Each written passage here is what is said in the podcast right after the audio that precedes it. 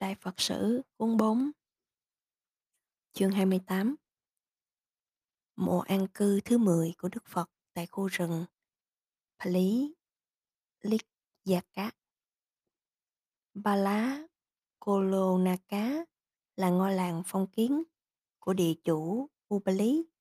Đức Phật đi đến ngôi làng ấy mà không báo cho các vị tỳ kheo nào biết, ngay cả vị thượng thủ thanh văn hay cả đại đức Ananda, như con voi chúa rời khỏi đàn. Ngài đi đến đó hoàn toàn một mình cùng y và bác, vì sẽ không có chúng sanh nào để Ngài tế độ trong suốt hạ thứ 10 sắp đến. Sự ra đi một mình của Ngài đến thành phố Kosambi là cách để khuyến giáo cho các vị tỳ khu đang bất hòa với nhau. Ngài bỏ đi vào khu rừng Bali Lek Gia Cá và trên đường đi, Ngài muốn tỏ thái độ ủng hộ trưởng lão Thagu, làm cho ông hoan hỷ Lúc bấy giờ đang sống độc cư trong rừng và nuôi mạng bằng cách đi khắc thực ở ngôi làng Ba Lá, Kolonaka. 500 vị tỳ khu muốn đi theo Đức Phật. Khi Đức Phật ra đi một mình như vậy, 500 vị tỳ khu nói với Đại Đức Ananda rằng, Thưa Đại Đức Ananda, Đức Phật đã ra đi một mình, chúng ta hãy đi theo Ngài. Khi ấy, Đại Đức Ananda đáp lại rằng, Thưa các tôn giả, khi Đức Thế Tôn dọn dẹp chỗ ngụ và y bát rồi một mình ra đi, mà không dẫn theo thị giả nào và không báo cho bất kỳ chư tăng nào biết, nghĩa là Ngài muốn đi một mình. Đệ tử nên tôn trọng ý định của thầy mình. Do đó, vào những ngày này, các tôn giả không nên đi theo bậc đạo sư. Như vậy, Đại Đức Ananda đã không cho họ đi, mà chính vì ấy cũng không đi theo, vì biết rõ ý định của Đức Phật. Khi trưởng lão Thà Gú trông thấy Đức Phật tự xa, đi đến ngôi làng Balakalonaka, vị ấy sửa soạn chỗ ngồi và đem nước đến cho Ngài rửa chân.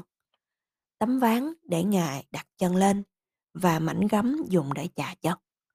Vị ấy cũng đón Đức Phật và đỡ lấy y bát của Ngài. Khi ngồi trên chỗ đã được soạn sẵn, Đức Phật rửa chân và hỏi vị ấy, Này tỳ khưu, con có được an vui không? Có đủ vật thực không? Đi khất thực có thuận tiện không? Bạch Đức Thế Tôn, con hoàn toàn được an vui, con có đủ vật thực, con kiếm vật thực không khó khăn.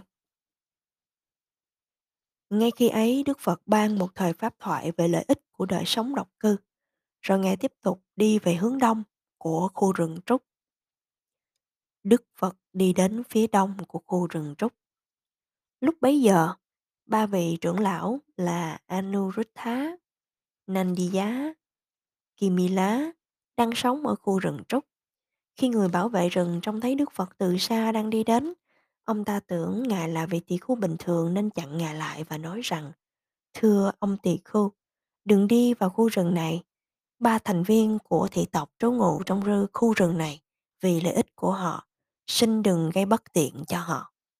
Chú thích cũng như một người đói bụng thèm ăn, một người khát nước muốn uống, một người bị lạnh muốn sưởi ấm, một người nóng nực muốn được mát, hay một người buồn muốn được vui.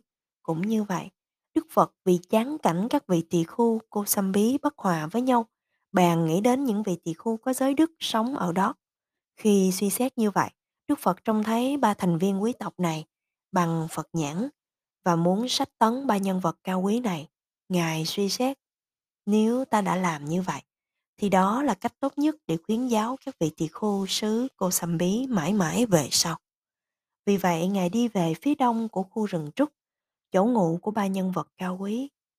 Khu rừng nơi mà trưởng lão Anuruddha và hai vị trưởng lão kia đang sống có hàng rào được canh giữ bên bên ngoài.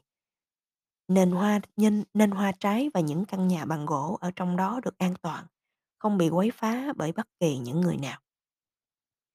Khi người bảo vệ trông thấy Đức Phật đi từ xa, ông ta suy nghĩ, ở đây trong khu rừng này có ba nhân vật cao quý đang sống hòa hợp với nhau. Sự bất hòa và xung đột có thể xảy ra bất cứ khi nào nếu có người khác đến. Một người có thể đi chỗ này chỗ kia để quấy phá và tấn công những con bò rừng. Có cặp sừng nhọn, sự phá hoại. Như vậy có thể gây ra sự chia rẽ khiến cho hai người không thể đi chung với nhau trên cùng một con đường.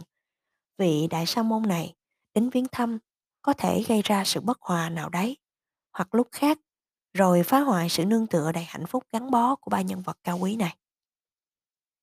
Xem ra, ông ta có ấn tượng với nước da vàng rồng và giống như người ưa thích vật thực thượng vị.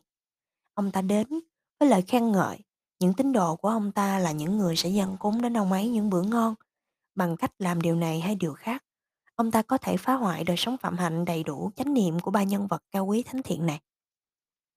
Ngoài ra, chỗ ngụ cũng chỉ đủ cho ba người, chỉ có ba thảo am, ba đường đi kinh hành, ba chỗ ẩn cư vào ban ngày, ba chiếc giường và ba tấm ván không có gì dư cả. Vị đại sa môn này là người mới đến, có thần cào lớn, có lẽ vị ấy là sa môn đã tu lâu năm. Ông ta có thể choán chỗ của những người cư ngụ hiện tại, khiến cho họ không được an vui về mọi phương diện. Suy nghĩ như vậy, người bảo vệ ngăn không cho Đức Phật đi vào rừng bằng cách nói rằng đừng quấy rầy sự an vui của họ. Người ta có thể nói rằng, phải chăng người bảo vệ rừng đang ngăn chặn bậc đạo sư vì ông biết ngài, hay là ông làm như vậy vì không biết? Câu trả lời là ông làm như vậy vì không biết. Giải thích, khi Đức Phật xuất hiện như vậy, với oai lực của một vị Phật giữa chúng tỳ khu người ta có thể nhận biết Đức Phật mà không cần hỏi, người đàn ông này là ai. Nhưng khi Ngài đi về phía đông của khu rừng trúc với ước muốn đừng ai biết rằng ta là Đức Phật, nên Ngài đã thu hết hào quang và những oai lực của một vị Phật bằng phương tiện thần thông của Ngài, tựa như Ngài che giấu dưới tấm vải. Ngài đi lại trong tướng mạo của người bình thường như mặt trăng tròn to, bị che khuất bởi những đám mây. Tự mình mang y bát, người bảo vệ ngăn chặn Đức Phật vì ông ta không biết Ngài là một vị Phật toàn giác.